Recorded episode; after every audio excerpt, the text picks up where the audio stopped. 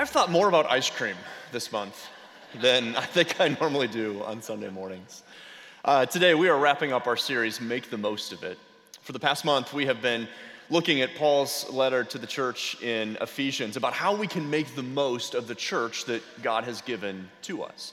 And last week, we talked about how when we do make the most of the church, when we are the church, it's a wonderful witness out into the world around us. But in order for us to really be the most effective witness, we need to understand what's happening out in the world. We need to know the questions that people in the world are asking and how the church, and specifically the gospel message that we believe to be true, can help to answer those questions. To tell us more about that today, we are excited to be welcoming a guest speaker. His name is Justin Brierley. Justin is out of the United Kingdom, and he is an author, he's a podcaster, a broadcaster, and, and, really a cultural apologist. And I've known of Justin's ministry and his work for many years, been very impressed by uh, what he does. I love his apologetics, I, I love how intelligent he is, I, I love the uh, phenomenal content that he produces. But as I've gotten to know Justin personally, what I appreciate so deeply about him is his ability to understand what's happening in our culture. And that Justin has a perspective that we desperately need to hear in the church. Because the, the more he engages with our secular culture, he becomes actually not more fearful, but more hopeful. And that he's found that there's reasons for us to be optimistic that the tide of faith may soon be returning. And it's a message that we here at Wooddale absolutely need to hear so we know how to best engage the world around us. And I am confident that today, not only will you find Justin's message informative and helpful, mostly you will find it hopeful. And so, would you please join me in giving a warm Wooddale welcome to Justin Brierley?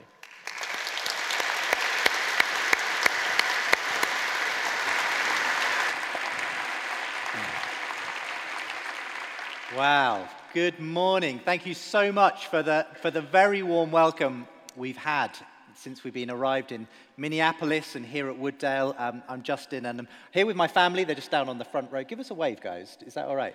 Um, uh, and uh, thank you. It's, it's been. Uh, I, I can only say we've been overwhelmed by the hospitality that we've received here at the church and generally in Minneapolis and Minnesota. And we bring greetings from our home church, Woking United Reformed Church in England, where my wife Lucy is the minister.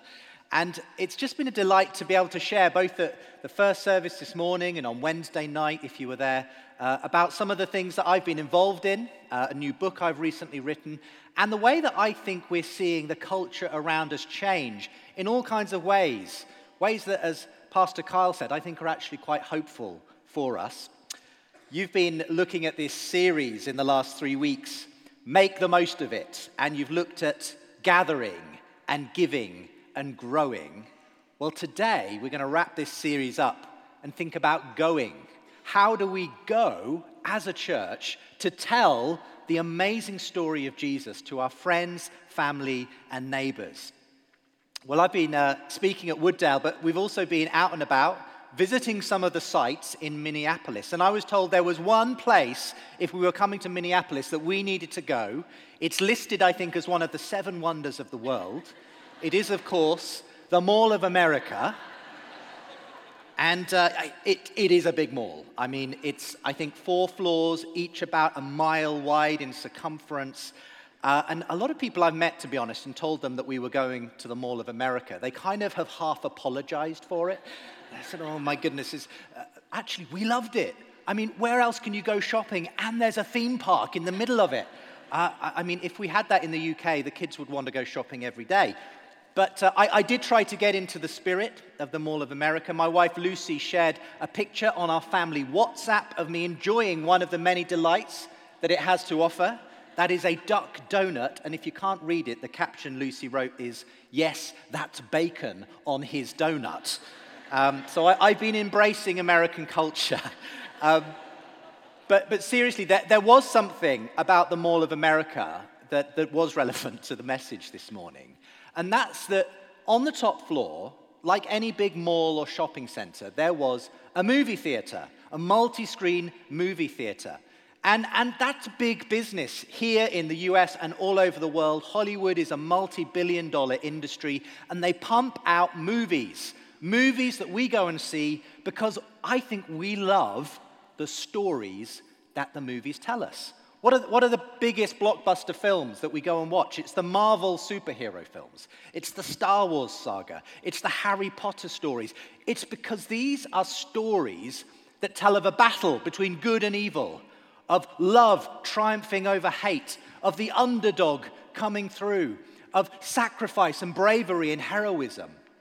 And I think the reason we love to go and watch those stories is because we want our story to look a bit like that story. We want the world to be a bit like the world of the superheroes and the Harry Potters. And I think we are, as one famous psychologist put it, addicted to stories. Jonathan Gottschall published a popular book called The Storytelling Animal. And, and he said this he said, We as a species are addicted to story. And he even goes on to say that if, if any of us end up thinking that our life doesn't have some kind of story to it, a narrative, some kind of meaning, a, a beginning, a middle, and an end, then we actually end up depressed and anxious because we need a meaning.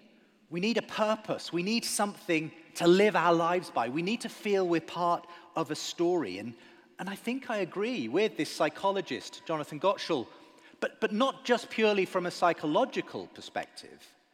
I think the reason we we feel like we need to be part of a story is because we, that's been wired into us by God.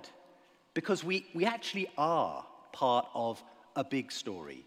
A story that is being revealed through Scripture, through Jesus, and through His church. But the question is how do we tell this story to a world that has so many other competing stories in it? Everyone's got their own story that they want to live by. And I want to maybe draw out some lessons this morning from the person who wrote the book of Ephesians that you've been in the last few weeks, the Apostle Paul. But rather than stay in Ephesians, I'm going to take us to an episode where he was actually free, because of course he, he wrote the book of Ephesians from prison. But when he was free, he was on various missionary journeys, and one of them took him through Greece, through the city of Athens.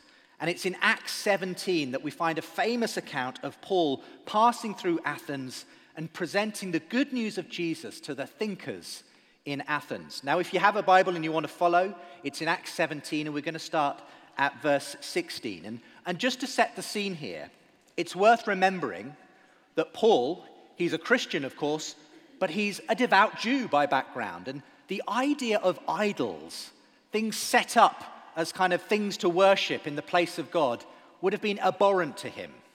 And so you can understand why, as we get into verse 16, it says this While Paul was waiting in Athens, he was deeply distressed to see that the city was full of idols. So he argued in the synagogue with the Jews and devout persons, and also in the marketplace every day with those who happened to be there.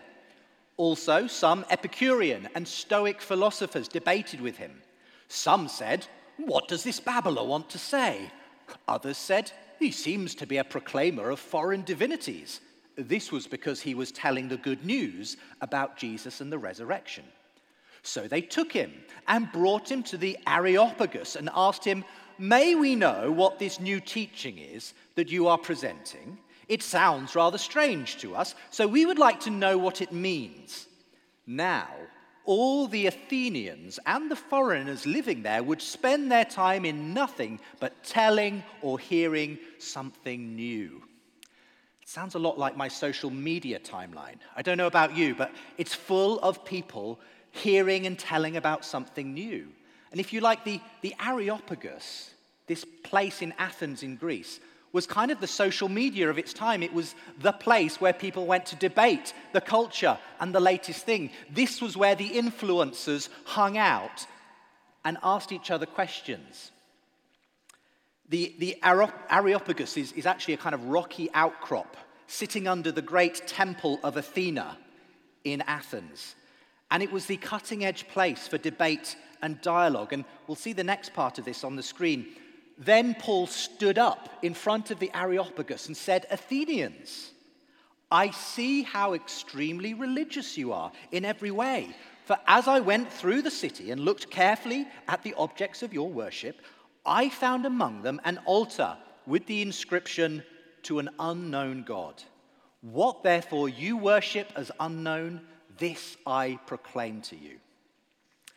I just love Paul's approach at the Areopagus because he could have gone in and berated them for their idol worship. He could have said, This is terrible what you're doing. You should cease immediately. But he doesn't. He recognizes that even their idolatry is a sign that they're searching for something, something that might just be true. And so he begins by saying, Look, I can see how extremely religious you are in every way. And then he's going to show them what their religious searching is actually pointing towards.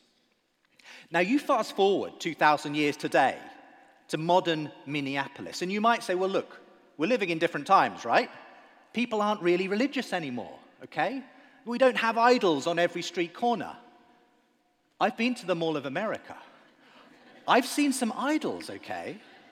We just don't call them the goddess Athena anymore. I think actually we're still very religious today. It's just the, the religious instinct has been channeled in different directions. Let me give you a bit of an example. So, I try to keep fit. I try to go running a couple of times a week. I'm, I'm nowhere near the fitness levels of Kyle. I just want to say that. I, I haven't run any marathons recently, but I do try to get around the block. And so earlier this week, I, I did a little bit of jogging around some of the, the houses in Eden Prairie. And I noticed just outside a couple of houses some yard signs outside. And, and I thought, you know, this is the perfect example of what I want to talk about on Sunday. So here's an example of the yard sign I saw. And this is really interesting. It says, In this house we believe.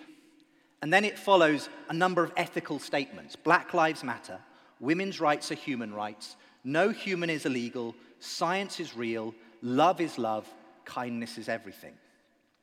Now, what you're looking at there is basically a creed, okay? A creed is a set of statements of belief about your faith in something. And, and in the Christian church, we obviously have a historic set of beliefs set down in creeds. I believe in one God, Father Almighty, maker of heaven and earth. I believe in Jesus Christ, his Son, and so on. And this is a modern creed. We're no less religious today, we're just religious about different things. And I don't know what the religious affiliation necessarily is of the people inside the house, but, and, and it might be actually then they don't think of themselves as religious. In fact, they might think religion is one of the problems with the world today. But I think by displaying a sign like that outside their house, they're actually doing something very religious. Just as much as a Christian who might put something like the Ten Commandments outside on their front lawn, this is someone saying, These are my beliefs, this is my faith, these are my commandments, if you like. And if I was channeling the spirit of the Apostle Paul in modern Minneapolis, because I've seen similar signs on some of the businesses and shops, I might say, People of Minneapolis, I see how extremely religious you are in every way. Not that much has changed in 2,000 years. Now, I just want to be clear in referencing this, I'm not criticizing the sentiments on this sign. Of course, there's a political aspect to some of those statements. But in fact, I think a lot of that modern creed actually goes straight back to the Bible. It's about human dignity and justice for the oppressed, compassion for the vulnerable. That's where those beliefs are actually rooted in the end, even if they're expressed in different ways today. But the point is, whether people really realize it or not, they're actually still very religious. So, why is that? Why are we still religious, even if it's expressed in different ways today? I think it's because we need that story to live by. You know, there was a story that once governed the Western world. It was the Christian story. It was a story that gave people a sense of who they were and why they were here. It was a story that said you were created for a purpose by a God who loves you. And that even though things have gone wrong and we've messed up, that, God came in person to set things right again. And in Jesus' life, death, and resurrection, we are invited into a new story, a story about the redemption of the world where we can play our part. It's the most glorious, extravagant, beautiful, exciting story to be part of. And people understood themselves in the light of that story. The problem is, in the West, we've lost that story. As the tide, if you like, of the sea of faith has gone out, and the tide of secularism and materialism has kind of replaced it, we've lost sight of the Christian story, and all kinds of other stories have come in its place. In fact, about 100 years ago, the Christian thinker G.K. Chesterton kind of predicted this. He said this when people choose not to believe in God, they don't thereafter believe in nothing, they become capable of believing in anything. And I think Chesterton saw what was coming because, as I said, people can't live without some kind of story to make sense of their lives. So, in the absence of the Christian story, people reach for all kinds of other stories. And people get very religious about these stories. It might be a political cause, it might be a social justice issue that someone treats as sacred, it might be a sexual or gender identity that becomes sacrosanct to someone. And sometimes on the activist end of this, you can get very religious looking symbols and rituals and flags and all kinds of things. Even you know, people who question the orthodoxy can become heretics. There's, there's a really quasi religious sense in which people hold these stories. And before you go thinking I'm only kind of talking about the progressive left, it happens on the right as well. You know, I could tell you about a certain figure we all know of who is, you know, proclaimed by many people as the savior of America, who's currently being seen as a political martyr, but who will one day rise to vanquish his enemies and restore peace and justice. We know who I'm talking about, but a lot of people are putting their faith in that person. There's all kinds of stories that people are using in the place of the Christian story to say, this is where I find meaning. This is where I find purpose. This is where I find identity. But none of them, none of them can do the job that only the one story can do. None of them can make sense of our lives in the way the Christian story of the God who came gave himself for us can do. In fact, Blaise Pascal, the 17th century mathematician, said this there is a God shaped vacuum in the heart of each person which cannot be satisfied by any created thing, only by God the Creator, made known through Jesus Christ. And 400 years later, that hasn't changed. It's the God shaped hole. And we try to fill it with all kinds of other things, but none of them can satisfy. And it's why our culture is in such a mess today. Because all of these stories are, are competing stories. We live in this tribalistic, polarized culture where all these stories are essentially competing with each other. And it's no wonder that we can't get on with each other. So, coming back to Paul's message in the Areopagus, he tells his audience there is a God that you've been looking for.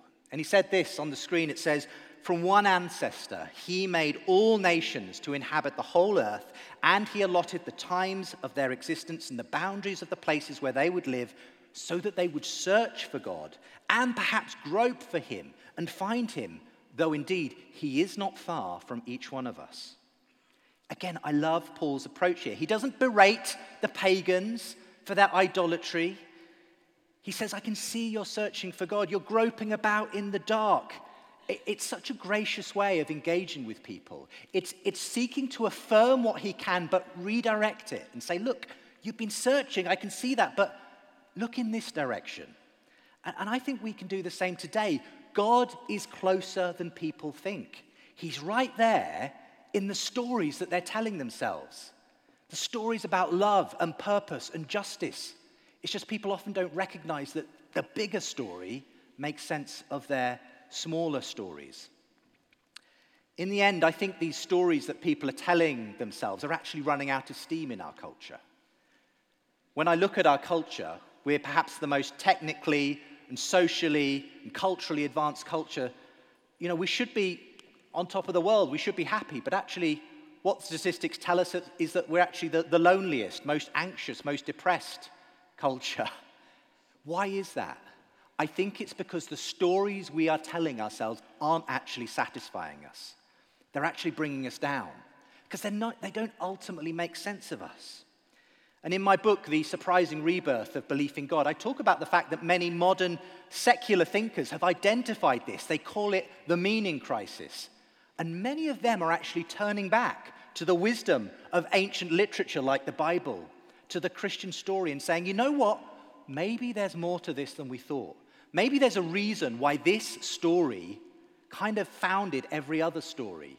Maybe that's the story we need to look at again. And in the talk I gave here on Wednesday night, I, I, talked about the fact that I think we're living between two tides.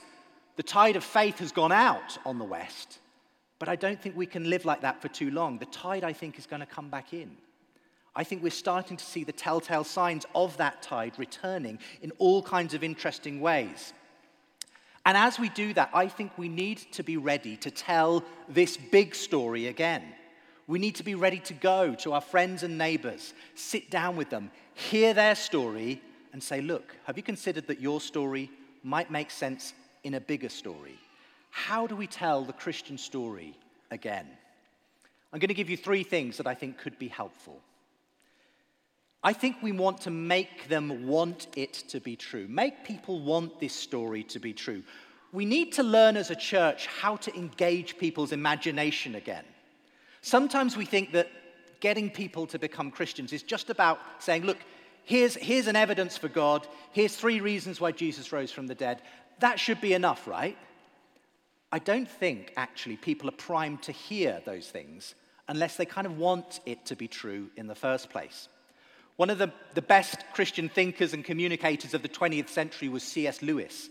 He was an amazing intellectual who wrote many books of apologetics, arguing for the truth of the Christian faith. But I think he was most persuasive in his Narnia stories. You've probably read some of the Narnia stories tales of, of, of kingdoms and knights and valiants and talking animals and a ruler full of love and justice, but not a tame lion, Aslan. And, and who of us haven't, perhaps as a child or even as an adult, poked the back of a wardrobe, just in case there's a magical world lying behind it?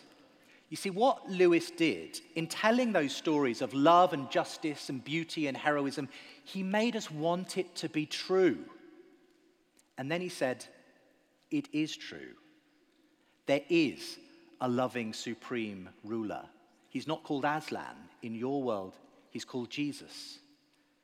And I think that has been an extraordinary way in which he was able to open up the Christian story to people who may never have given it a second thought if they'd just read his apologetics books.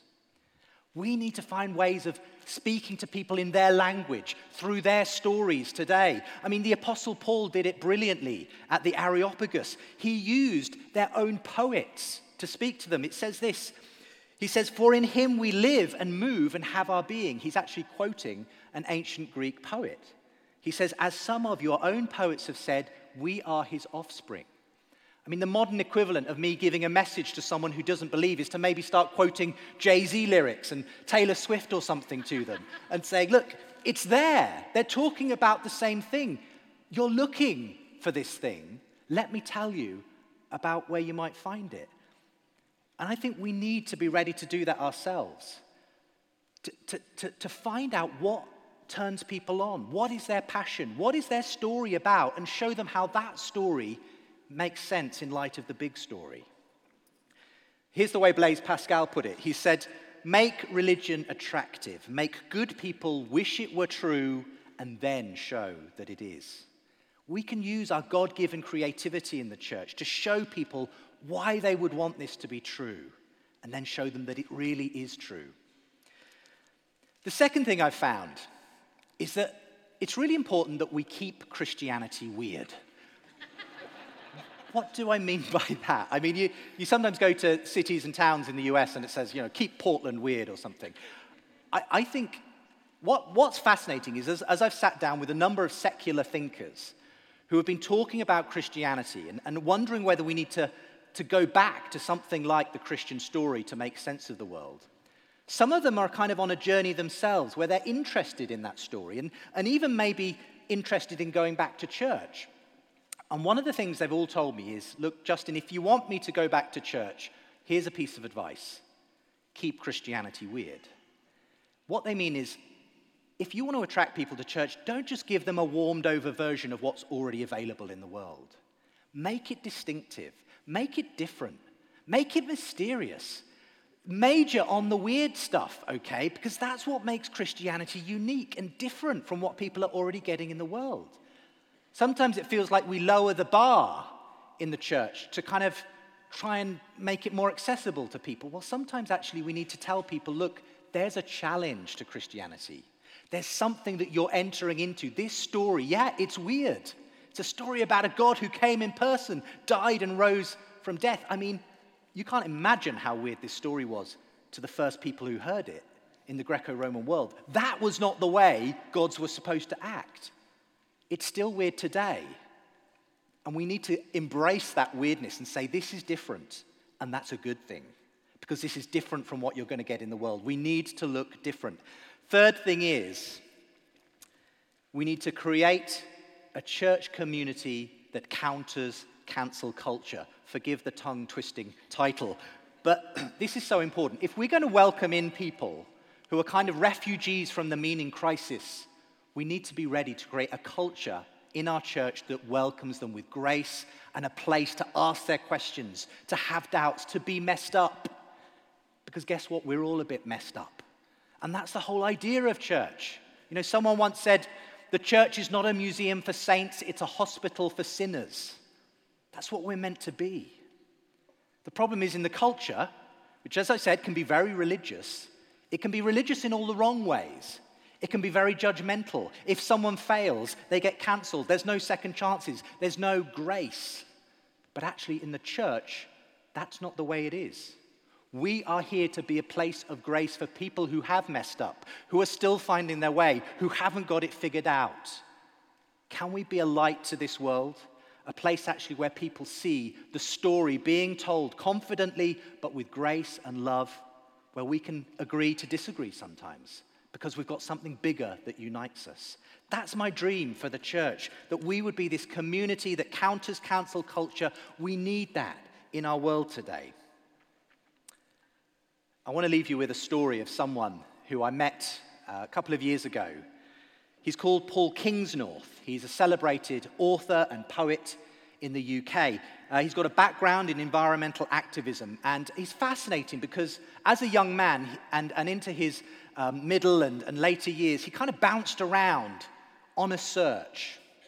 He started kind of as a teenage atheist, and then he kind of drifted into Buddhism and started looking for things there. And, and he even went over to Wicca as well. Um, and, and he said to me, you know, this search, it was about looking for something, something that might be God. And he started by kind of thinking, well, maybe I, I need to worship something, and maybe that, I find that within me in Buddhism. And that, that didn't satisfy. So he went to Wicca, which is a kind of pagan nature religion. Maybe I need to worship nature. Maybe that's, but again, it, it didn't work for him. And three years ago, Paul Kingsnorth, to his own great surprise and the surprise of his readers, announced that he'd become a Christian. He'd never expected his search to end in Jesus, but it did. And when I sat down to talk with him about it, he, he said this He said, I'd gone looking for Buddhism and I'd gone looking for Wicca because I thought they fitted with how I saw the world. I didn't think Christianity fitted how I saw the world at all. I didn't want to be a Christian. But he says, I started having really strange experiences that are, are, difficult to describe. I was having dreams and meeting Christians every five minutes. I, I used to run a writing school, and suddenly I had vicars asking me to read their sermons and give them feedback. People I'd known for years suddenly told me they were Christians, and I hadn't known. I felt like I was being hunted by Jesus. this was not the plan, but it was happening. And he said, if I'd listened to this sort of thing five years ago, I'd have thought it sounded absurd. But Paul Kingsnorth finally found that story that made sense of his story. You can read more about it in the book because it is a fascinating story he has. But I am bumping into more and more people like Paul Kingsnorth who are discovering that the stories they've been searching for and telling themselves, they just don't add up in the end. They don't make sense of who they are. And they're coming back and rediscovering there's a story that's been here all the time. It's the story of God. It's the story of the God who came to show us that our story can be part of a much, much bigger story. And that's my prayer for you, Wooddale, this morning. as you are the church, and as you go out into your neighborhoods to be with your friends and family and colleagues, that you would know that you are carrying a story that makes sense of all of those other stories that you're going to encounter. May you know that Jesus is with you and that you don't have to worry, you don't have to be anxious about the world we're living in, because actually that, that story, it's ready to be heard again. We need to be that place of grace that counters cancel culture, where we can share that story, where we can invite people in and we can go out to be bearers of the best story, the greatest story ever told.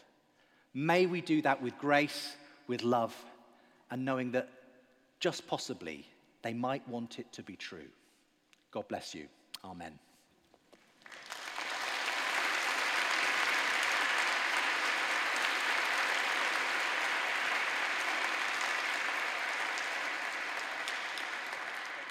Well, Justin, thank you for your message, and uh, we have an opportunity to do just a little bit of, uh, of Q&A here, and um, just move this out of the way. Again, apologies for the Mall of America. Thanks for... You don't need to apologize. We, we loved it. It was great. Uh, J- Justin, one of the things that I've just been um, so impressed by in terms of your ministry and, and, and watching what you do, uh, on a regular basis, you sit down across the table with people with whom you deeply disagree uh, who not only believe a different story, but who have really made their professional career making fun of our story, uh, of, of telling people that they ought not to believe our story, that our story is, is harmful. And yet you, you sit across from these people and have conversations that are filled with grace. Uh, you don't back down from what we know to be true, uh, but engage them in a way that's, that's very honoring and that you have a, a very civil conversation. How, how does that happen? Well, in all honesty, it happens with practice, actually. You have to go and have stories and conversations with people to, to know how to do it. And yeah, you're probably going to fall on your face a few times in the process, but actually, if you don't go out and actually have a conversation with someone, you'll never know what, what could actually happen. And, and I'm always surprised, actually, that when you get in person with people, some of the barriers come down.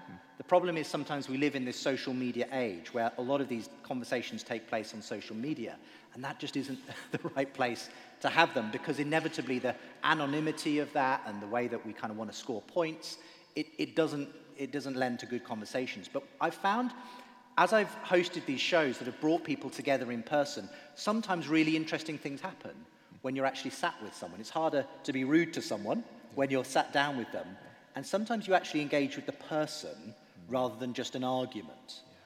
And as a Christian, I think there's a kind of a confidence that we can have, but it's not a confidence of kind of, I'll show you I'm right, I'll defeat your argument. It's actually the confidence to know our story enough to be able to listen sympathetically to someone else's story. That doesn't mean we have to agree with their story, but it does mean that we have to hear them and understand them. And that's always going to be the first step to any kind of fruitful dialogue happening.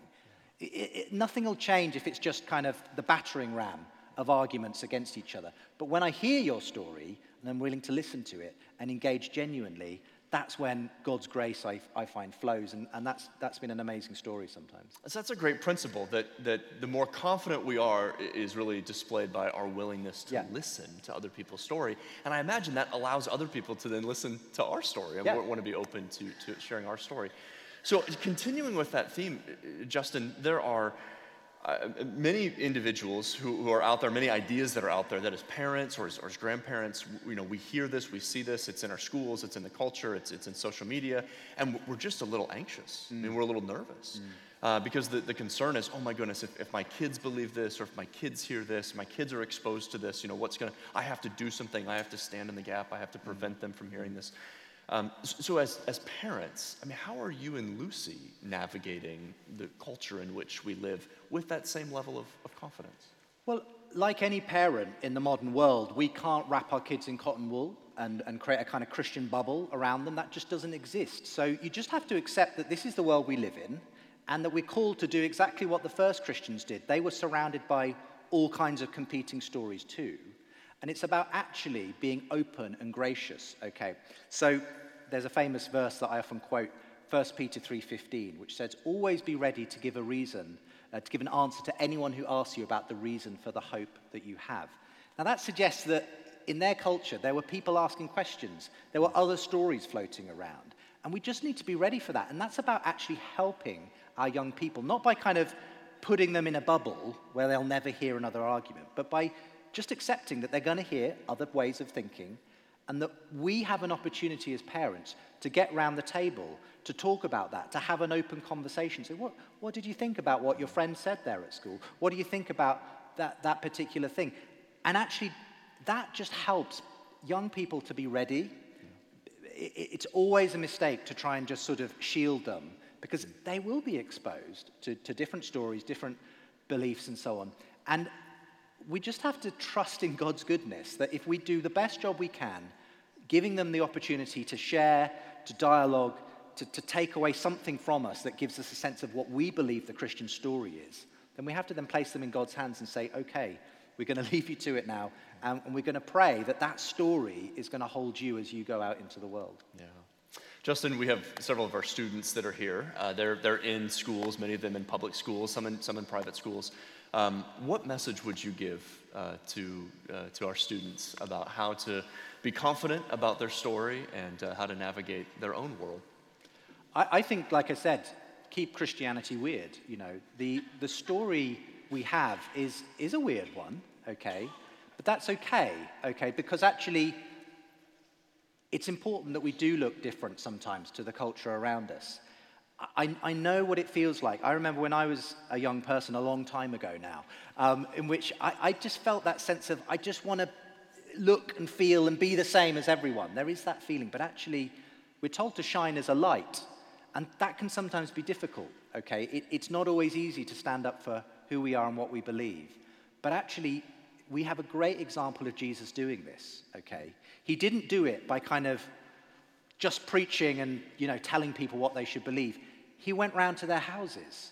He invited himself round for tea with Zacchaeus.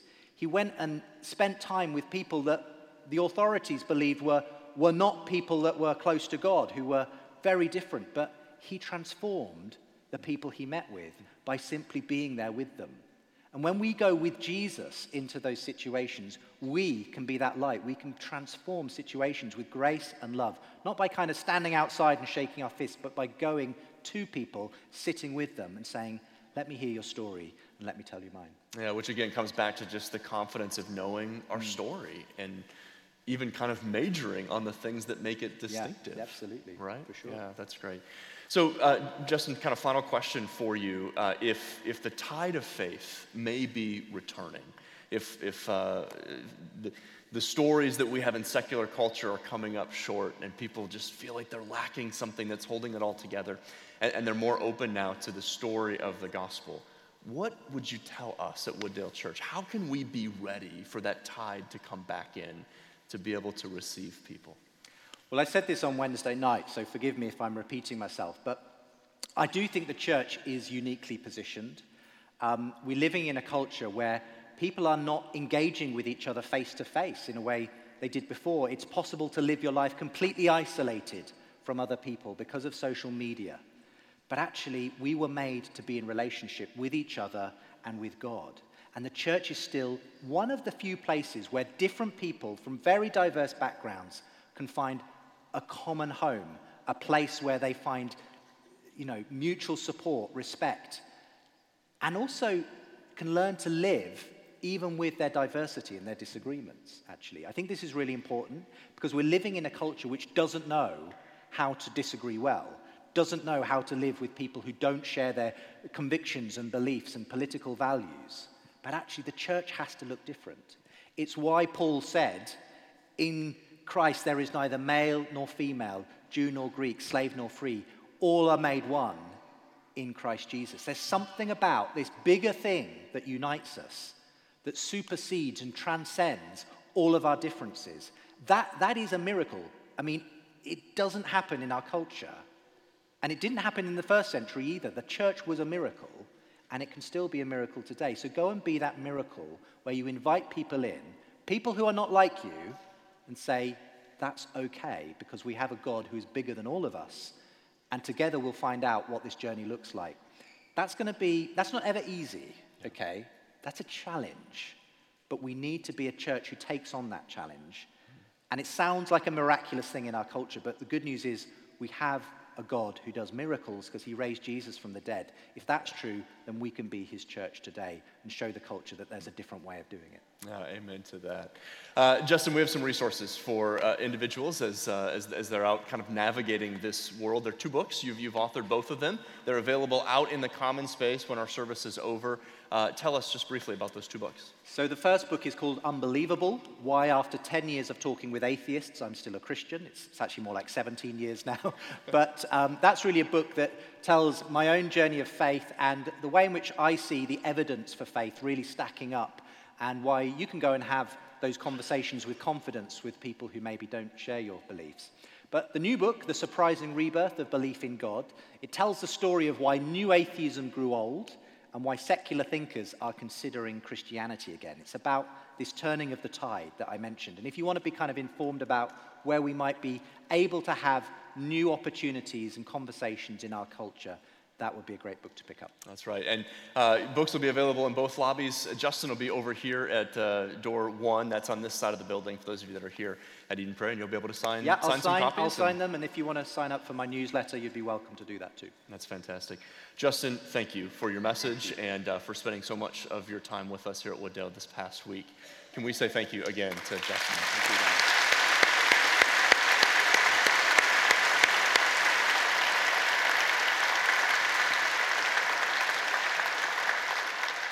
Well, I want to thank you for joining us for this series uh, about how we can make the most of the church. And starting next week, uh, we turn the calendar to September. That's when a lot of ministry and uh, kind of life uh, in, in our culture kicks off again. Uh, in the fall. And uh, it's just a wonderful opportunity for us to put into practice how we can be the church. Uh, starting also next weekend, Pastor Dale will be back from his study break, and he's going to be launching a brand new series for us about knowing and doing the will of God, something that is so important for every single one of us. And so I do hope you'll be back with us next weekend as uh, Dale begins that important series for us. If you do want to pick up some of those books, again, they'll be available out in the common space. And if you want to talk with Justin, he'll be on this side of the building. As we end this series, would you uh, please stand? Let me pray for us and, uh, and then we'll send us out. Father God, we are grateful for the gift that you have given to us of the church. And Father, I, I pray that over the past four weeks, Lord, that your word about this body that you have created, this, this community that you have given to us, Father, is something that we, we ought not to take lightly. But Father, it's your chosen instrument for how you want to bring your message, your story to the world. And Father, I pray that, that we would step more fully into that. Father, I pray that, that for those of us as individuals, we, we would orient our whole being around this story that is true. And Father, I pray that it's from that story that we would engage in a confidence, Lord, that you are calling others to find themselves in your story as well. Father, in the days and the weeks ahead, may, may you give to us the gift of an opportunity to share about that story with someone who is searching in all the wrong places and with all the wrong ideas. And Father, May your Spirit give to us a compassion and a thoughtfulness about how we articulate that story to them. So, Lord, as we go from this place, let us know that you go with us and that we are going as your witnesses, empowered by your very Spirit. We pray all of this in the powerful and the precious name of Jesus Christ, our Savior. God bless you as you go.